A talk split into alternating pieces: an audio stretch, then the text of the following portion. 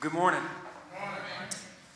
In the, uh, the crisis scene of maybe one of the better movies of my childhood, Sandlot, uh, Scotty Smalls has lost a baseball over a fence, which at first doesn't seem like that big of a deal, except for we come to find out, in his words, it was just signed by some lady. Um, but the problem is, it wasn't just signed by some ladies, it was autographed by, by Babe Ruth. So he lost a Babe Ruth autographed baseball. And uh, Scotty Small's mistake was that he was fairly new to baseball, and so he had sort of been picking up on the language and the sport at the same time. And all of the other guys on the team were constantly referring to Babe Ruth by all of these different nicknames. And so he had heard uh, Babe Ruth called uh, the Sultan of SWAT, the Great Bambino, the King of Crash, the Colossus of Clout. And when he hears that all these people are the same guy, he figures it out. He says, You're telling me those are all those are all the same guy. And yes, indeed, they were all the same guy. And so he has this realization that his life is over because he, he's lost this baseball over the fence. And um, it, we, we find he, you know, they go through a bunch to get it back, but it's, it's destroyed at that point. And so the problem here is that um, Scott Smalls did not recognize uh, who the, the, the greatest baseball player was. And even though he should have been totally aware of it, he was around it all the time. He heard everybody else talking about it, but it was like in, in their talking about it and they're describing about who he was and using these nicknames, he failed to recognize in the moment who Babe Ruth was. And so this morning sermon, we're going to talk about this failure to recognize uh, Jesus from the Old Testament. It comes by way of Paul preaching uh, in the first missionary journey here we have uh, in the church. And so we're going to be in Acts chapter 13, and we'll go in verses 13 through 41. That's a, a good chunk of scripture, but we're going to cover the whole sermon this morning. And so today you get a sermon on a sermon. And the problem with that is that his sermon was pretty long. in fact, it's the longest one we have of Paul. And uh, so I'm going to try and commentary on that, and I will move as quick as I can without leaving everybody in the dust. So help me to help you. I'll speak slowly and you listen quickly. Ready? Father, pray this morning for our time in the Word that you would um, calm uh, our hearts and spirits, that we can focus on you, that you would help us to discern uh, your truth this morning. Father, we thank you for the truth that has been not just proclaimed, but has been recorded for us that we can know you and that we might, in knowing you and hearing it, that we can recognize you uh, in every area of our lives and that you would do this work in us this morning, that we could um, apply it throughout uh, our, our, going and being and find uh, faith as a place where we rest. So, Father, this morning I ask that you would equip us by your Spirit with the things that we do not have in our natural self, which is ears that can hear your voice speaking, eyes to see you and recognize you, and hearts, flesh that can receive spiritual truths.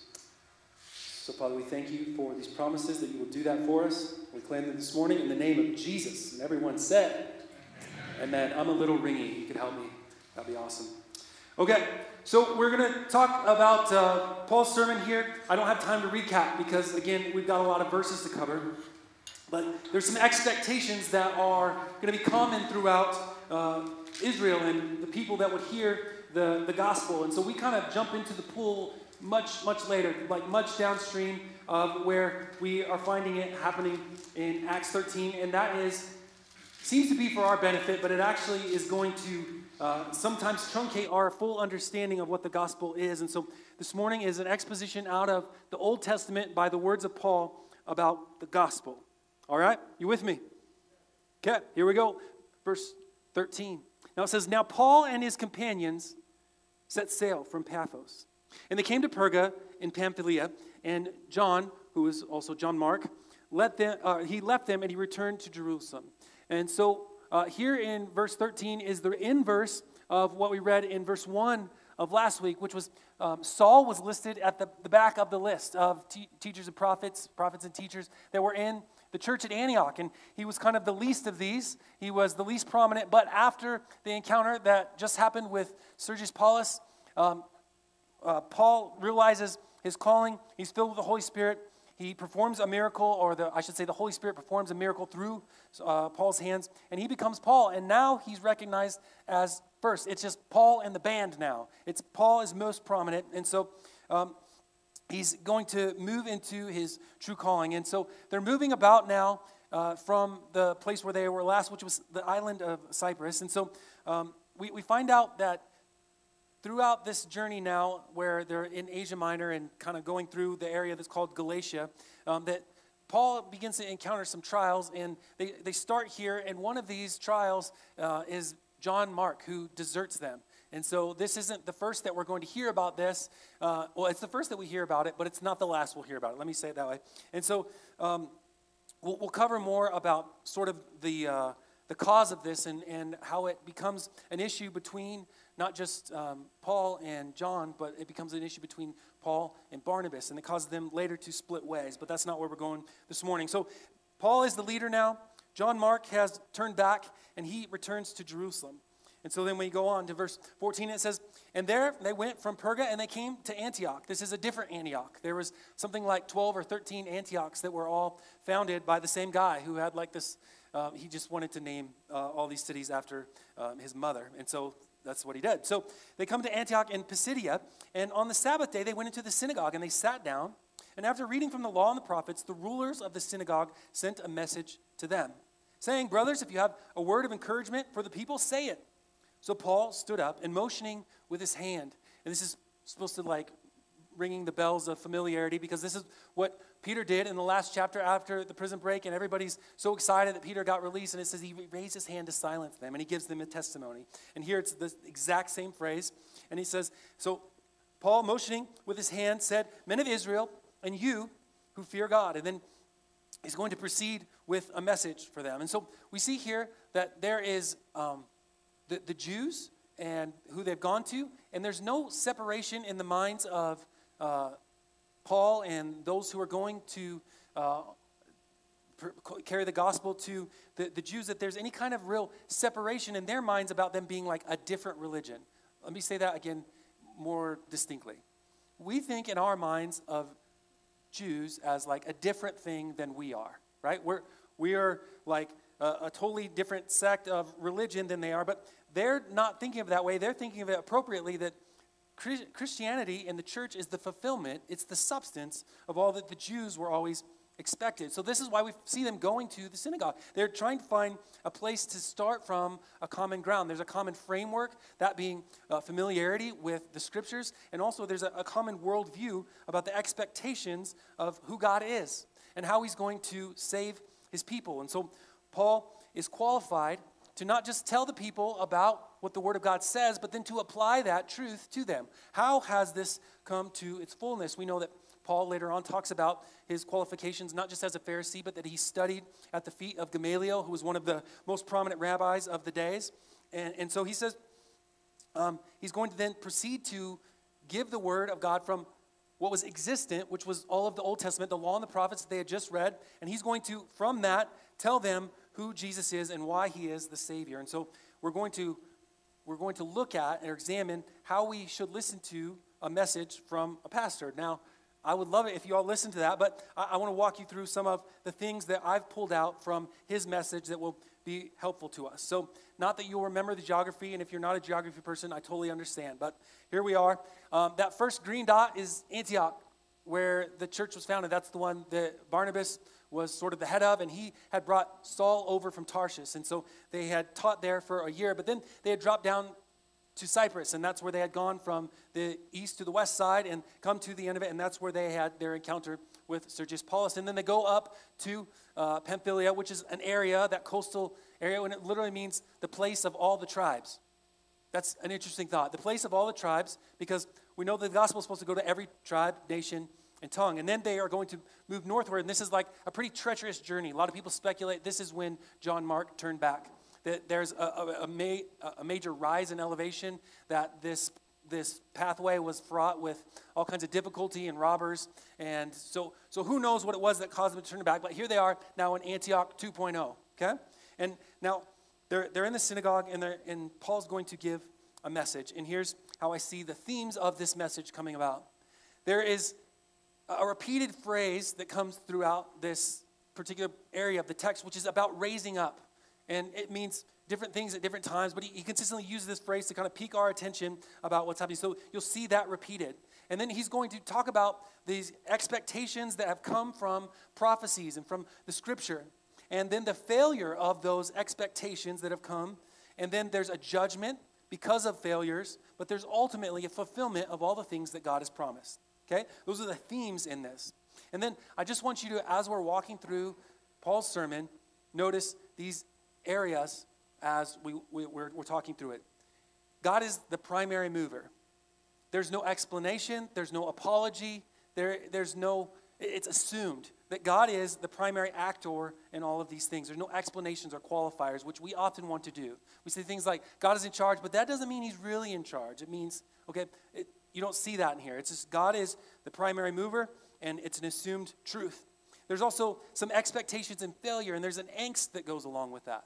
Because with expectation comes hope, right? There's hopes that have been put into a particular idea, a, per, a particular um, place, a particular um, hope for fulfillment of some kind of, uh, thing to come to pass that will be a way of feeling better or having salvation.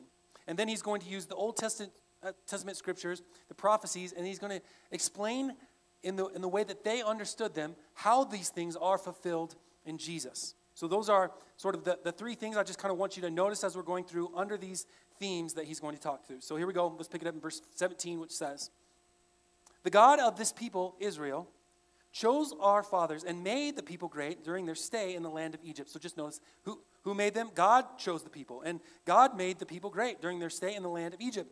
And with an uplifted arm, there's the raising of arms, he, he, he led them out and in verse 18, it says, And for about 40 years he put up with them in the wilderness. And after destroying the seven nations in the land of Canaan, he gave them their land, that's the seven nations' land, as an inheritance.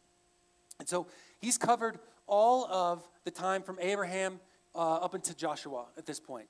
And all of this is assumed in really that first verse, which says, The God of this people, Israel. Well, Israel wasn't a people, except for the fact that God had made a promise to Abraham. And Abraham had Isaac and Jacob, and Jacob becomes Israel. And then we move to Joseph, who actually got them to Egypt, where they were in slavery for a time. And he just sort of inserts at that point uh, the story of the Exodus, which is all centered on Moses. But when we hear that, we just kind of presume the fact that, yes, Moses led them out, and, and then Joshua led them into the promised land. They conquered everybody. And what's behind that are a, a series of truths that I don't want us to miss that it was God who preserved Moses as a baby. And it was God who uh, providentially had him raised in the house of Pharaoh. It was God who called Moses when he was in the wilderness. It was God who empowered Moses for leadership. It was God who brought the plagues on Egypt. It was God who preserved the uh, Israelites from the plagues. It was God who divided the seas. It was God who crushed Pharaoh's army. It was God who provided wilderness food and water from a rock. It was God who came down at Mount Sinai to to meet them. It was God who gave the law. It was God who gave the plans for the tabernacle. It was God who gave the sacrificial system. It was God who lit the altar uh, fire. It was God, God, God, God, God. Do you see this? Okay, so that's all assumed in his saying that God had done all these things. And then in verse 18, we see that there's a problem, though.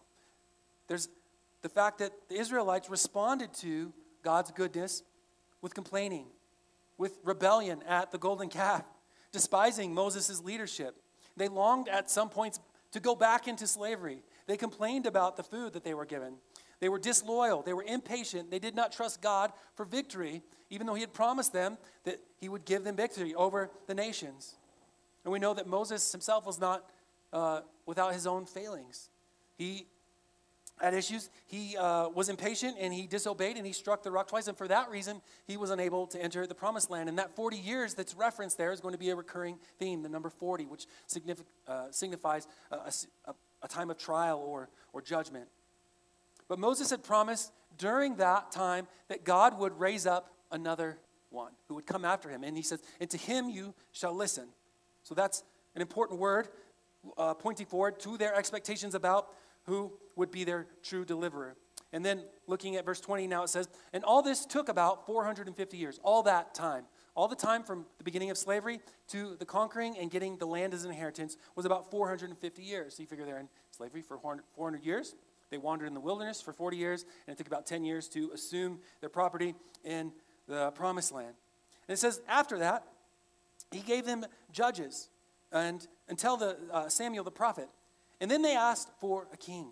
And God gave them Saul, the son of Kish, a man of the tribe of Benjamin. And for 40 years, uh, uh, for 40 years, and when he had removed him, he raised up David, the son of Jesse, uh, a man. Uh, it's because he said, I, I found in David, the son of Jesse, a man after my own heart, who will do all of my will.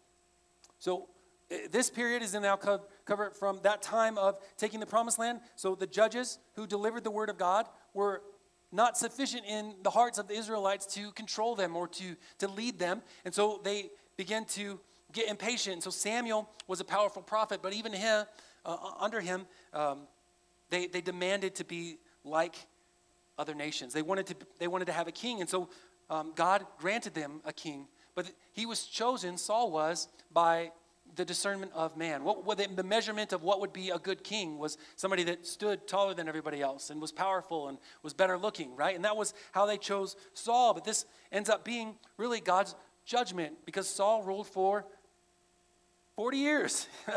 this was a judgment because they wanted to be like the other nations. But when God saw in David a, a man who would have the heart that he desired for his people, he brought David and he allowed David to rule over them.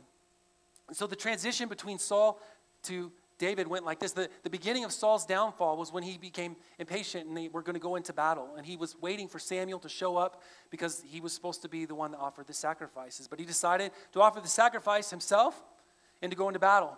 And the result of this was this word sacrifices, you do, uh, uh, sacrifices are, are not what pleases God, but obedience. And then in David, we have the, the, the, the person that we're, that we're told has, um, was after God's own heart. And what David says when he has his failure is that sacrifices you have not desired, but a broken and contrite spirit is what's honored. So that's what we see that God wanted for the leadership of his people. So even David, who was this ideal king who supposedly had the, the right heart, had his own failings. We know that he failed with Bathsheba and at best was manslaughter with um, her husband, and then he took a census when he wasn't supposed to, and so he was fraught with his own failings. And then his son Solomon came, and he was given the wisdom uh, to, to govern and rule, and he uh, grew the kingdom to great prominence and glory, but he had his own failings, even though he built the temple. He did not honor God with his reign. And so Saul is talking about all of the different times they come in and they've had expectations about some, someone giving them what they think they need. The Israelites believing that if they just had the right kind of king, that that would be uh, that would make them great, and that would be what they wanted. But then Saul rules poorly, and they get David, and David did things well, but he wasn't the perfect king, and he died, and so he was replaced by Solomon, who grew the kingdom, but he too had his failings. And so we see this cycle again of expectation and failure, expectation and failure in verse 23, and it says, But of this man's offspring, God has brought Israel a Savior, Jesus, as he promised. And he just drops that in there like that's no big deal to them. But he's been rehearsing the history so far, and, and, and when he says this, this would have sort of been a shock. God had made a promise to David during his reign that, that, that through his seed there would be uh, one who sits on the throne and they would rule forever. So the expectation is there will be a forever king over Israel. And Jesus belongs in that role. We know that, but we come by way of that knowledge because we weren't having false expectations on the front end. And so this assertion is a big deal. And Jesus belongs to David by way of uh, being of the tribe of David and also by being the, the child of the promise that David stewarded. And so verse 24 says, Before his coming, John had proclaimed a baptism of repentance to all the people of Israel, that his would be Jesus' coming. Before his coming, John had proclaimed a baptism of repentance to all the people of Israel. And as John was finishing his course, uh, he said, Who do you suppose that I am? I am not he. No, but after me one is coming, the sandals um, of whom, uh, whose feet I am unworthy to untie. Now, we, John the Baptist was the forerunner of Christ, and they had come to John, during his ministry, while he was proclaiming uh, this baptism of repentance from sin, and they had asked him, Are you Elijah? And he had said, I'm not Elijah. But we should probably add to that that he, what he meant was, I'm not Elijah in the way that you think Elijah is coming, or the way that Elijah will, will appear. And the reason why they had the expectation, or why they would ask this question at all, is because the last they had heard from any prophets was from Malachi. That's the last book of the Old Testament. In Malachi chapter 4, verse 5, the last prophetic words that we get are this I will send my messenger. Uh, Behold, I will send Elijah the prophet before the great and awesome day of the Lord. And he will turn the hearts of their fathers to their children, and the hearts of the children to their fathers, lest I come and to strike the land with a decree of utter destruction. So that's the last thing they've heard prophetically. And then there's some uh, several hundred year gap. And then on to the scene comes John. And John should be recognized as two things. He's, he's the prophet of the New Testament, but he's the last prophet of the Old Covenant. Let me say that again carefully. He is the prophet that shows up for the New Testament. He's proclaiming a coming new covenant, but he's the last prophet of the Old Testament. Jesus um, confirms this, and uh, he says that, uh, well, let me find it. There it is in Matthew 11. He says, For all the law and the, the prophets and the law prophesied until John. They were all telling a story until John came. And then in John, and if you are willing, we missed it. And if you are willing to accept it, he is Elijah who is to come. He who has ears, let him hear. So this is Jesus affirming that John was the fulfillment of the Malachi promise. That before the day of the Lord will come, I will send Elijah to you, and he will declare to you a, a, a repentance. He'll, he'll, uh, he'll prepare you, or he'll warn you effectively. And that's what we see here the, the role that John plays. John is um, preaching in the wilderness. People are coming to him, and he's, he's telling them, Repent, repent and believe. And then he makes this declaration that uh, I'm not Elijah, but the one coming after me is the one that's more important. And so um, there's, there's a, a, point here where he's rejected. John's ministry is rejected. He's beheaded by the apostate Jewish ruler, Herod, and he's beheaded because he's called Herod out for his sin. And then we see John was not the Elijah that they expected. Elijah had been this uh, prophet who had shut up the skies, and he infamously had this uh, showdown with the prophets of Baal on uh, the mountain, and he, he slayed them all, and he rid the land of false worship and idols, and the, and, uh, the king and his wife Jezebel. And so John was declaring repentance in the same spirit as Elijah had declared repentance. And if you look at John's ministry in total, his rebuke was towards those who would not repent or would not recognize the kingdom had come or was coming. And he calls the spiritual leaders who show up a brood of vipers. And he says, Who warned you to flee from the coming wrath? Which is exactly what was prophesied in, in Malachi that before the day of the Lord, before the judgment comes, there I will send you Elijah. And that's indeed what happened in John. Um,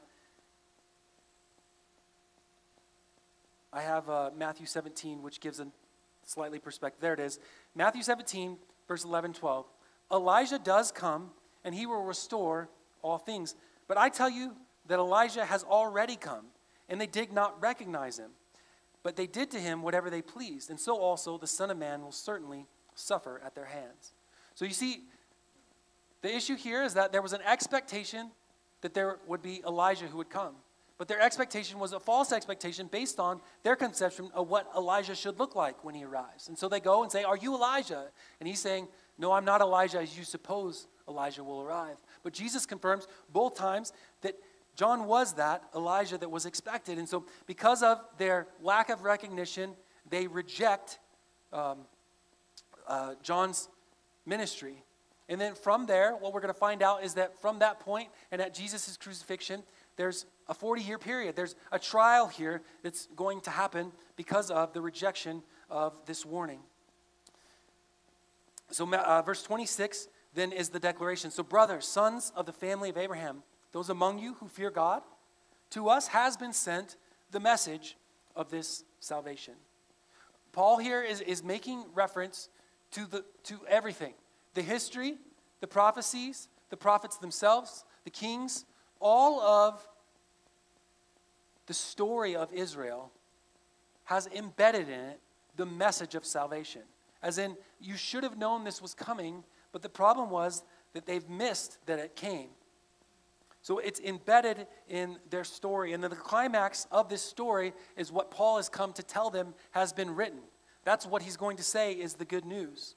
All of the law and prophets pointed to Christ. All of the elements in the Old Testament pointed to Christ. He is the substance of those shadows.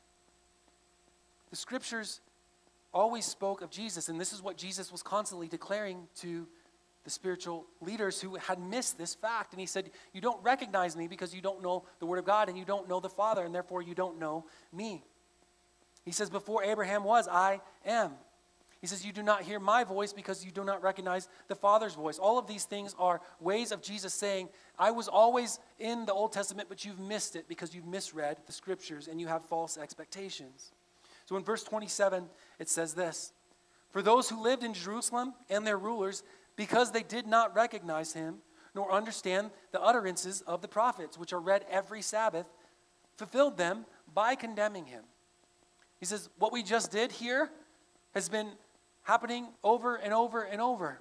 And all the people in Jerusalem and the rulers, they didn't recognize that Jesus was the fulfillment of these things.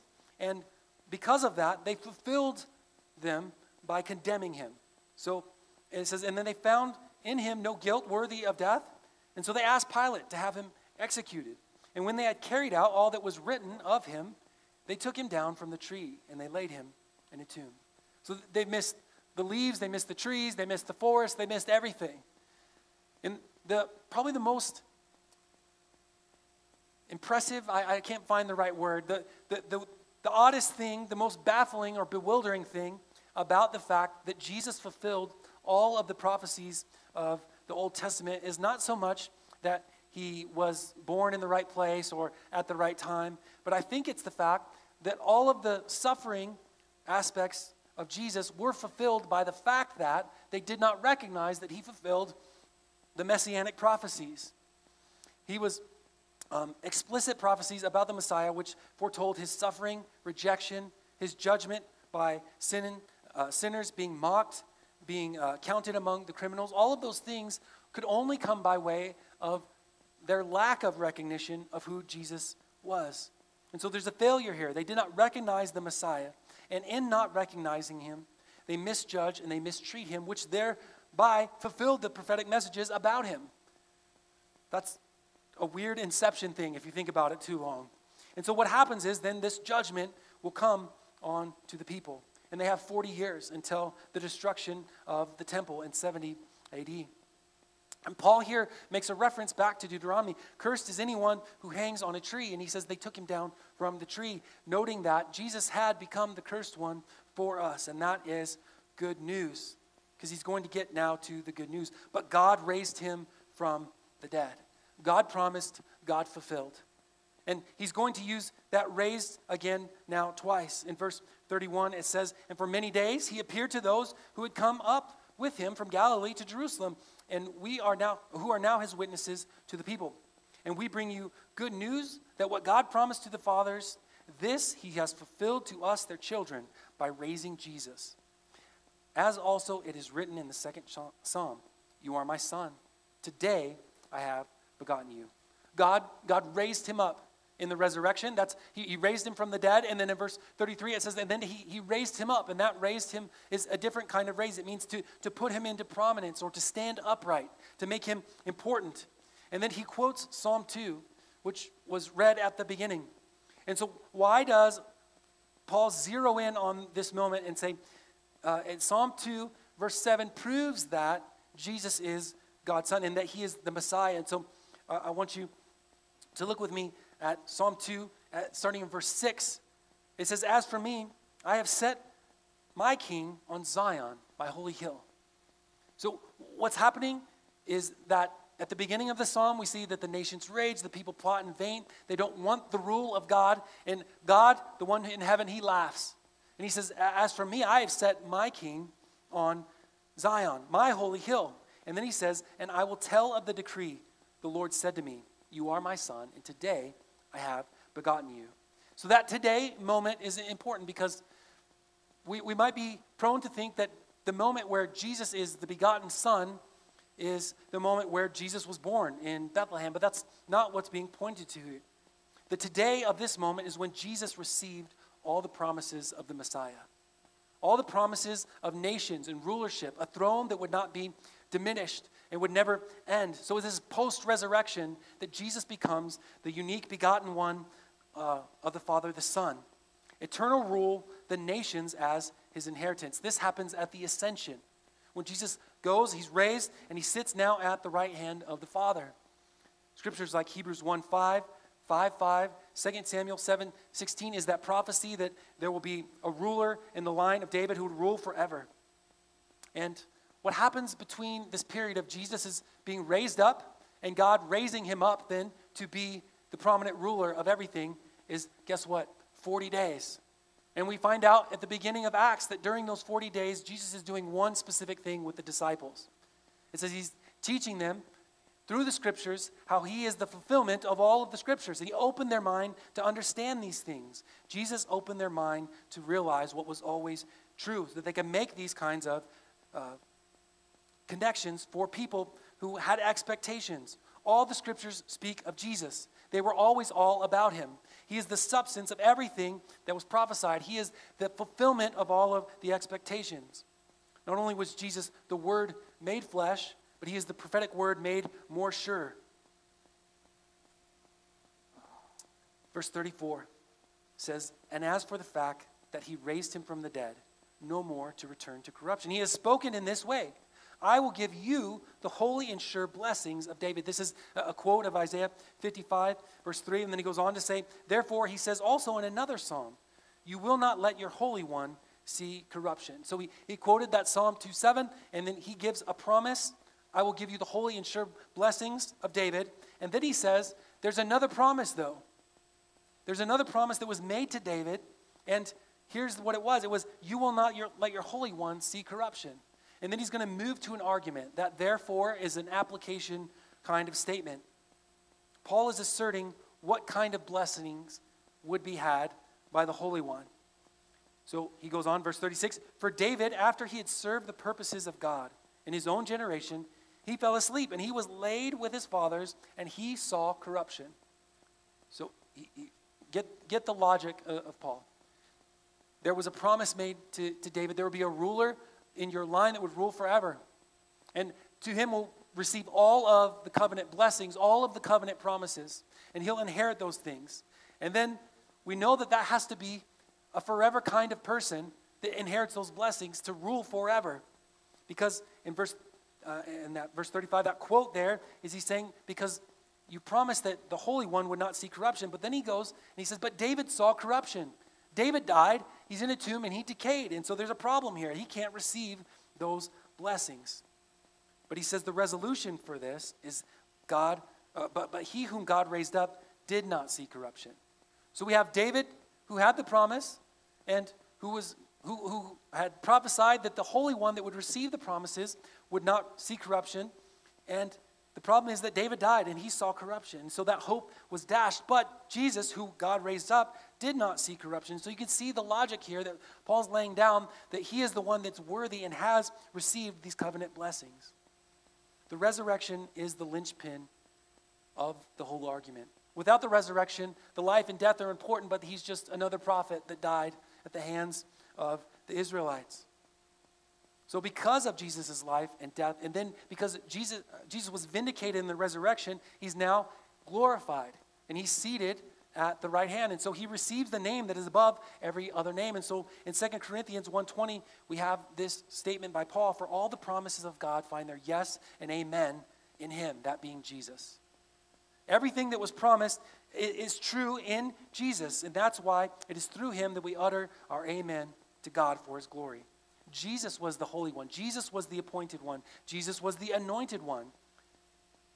So here's what Paul is going to declare Let it be known to you, therefore, brothers, that through this man forgiveness of sin is proclaimed to you. And by him, everyone who believes is freed from everything from which you could not be freed from the law of Moses. He's getting to the real heart of the gospel. And when he references all of the things that they could not be freed from, he's not just talking about the Ten Commandments. He's talking about all the implications of what Moses did, which is freeing them out of slavery, but then also giving them a sacrificial system. And yes, he gave them the law, but there was also a promised land that was going to happen. And then there was rulership that was going to come and prophetic words from the Lord. And so all of these things had put a weight of expectation that was not satisfied anywhere else. And he says, But through him, everyone who believes is freed from everything which you could not be freed from by the law of Moses. Because the law can only, even though it's perfect, all it can do is condemn. All it can do is show you that you're not perfect. And so we live in this bubble of felt needs. And we think that the gospel primarily talks about how our, our main expectations of life can be satisfied or our longings. Paul's going to give us an important word here. But beware, therefore, lest what is said in the prophets should come about. And so he's going to quote Habakkuk Look, you scoffers, be astounded and perish. For I'm doing a work in your days, a work that you will not believe, even if one tells it to you. That last prophecy was given from Habakkuk as he was telling the, the people of Israel that they were going to be conquered by another nation that was their enemy because of their disbelief, because of their disobedience. And he says, even if I told you, you wouldn't understand, you wouldn't believe it. And so Paul's message here is a rehearsal of all of their history, reminding them of the failures of their expectations. And it's a full revelation of Christ through the Old Testament. And we need to be reminded the same way that they were revealed, or the, the same way that they had revelation at that moment. The deception of false expectations will cause us to not recognize the gospel and salvation when it's, when it's presented, even if it's told to us explicitly.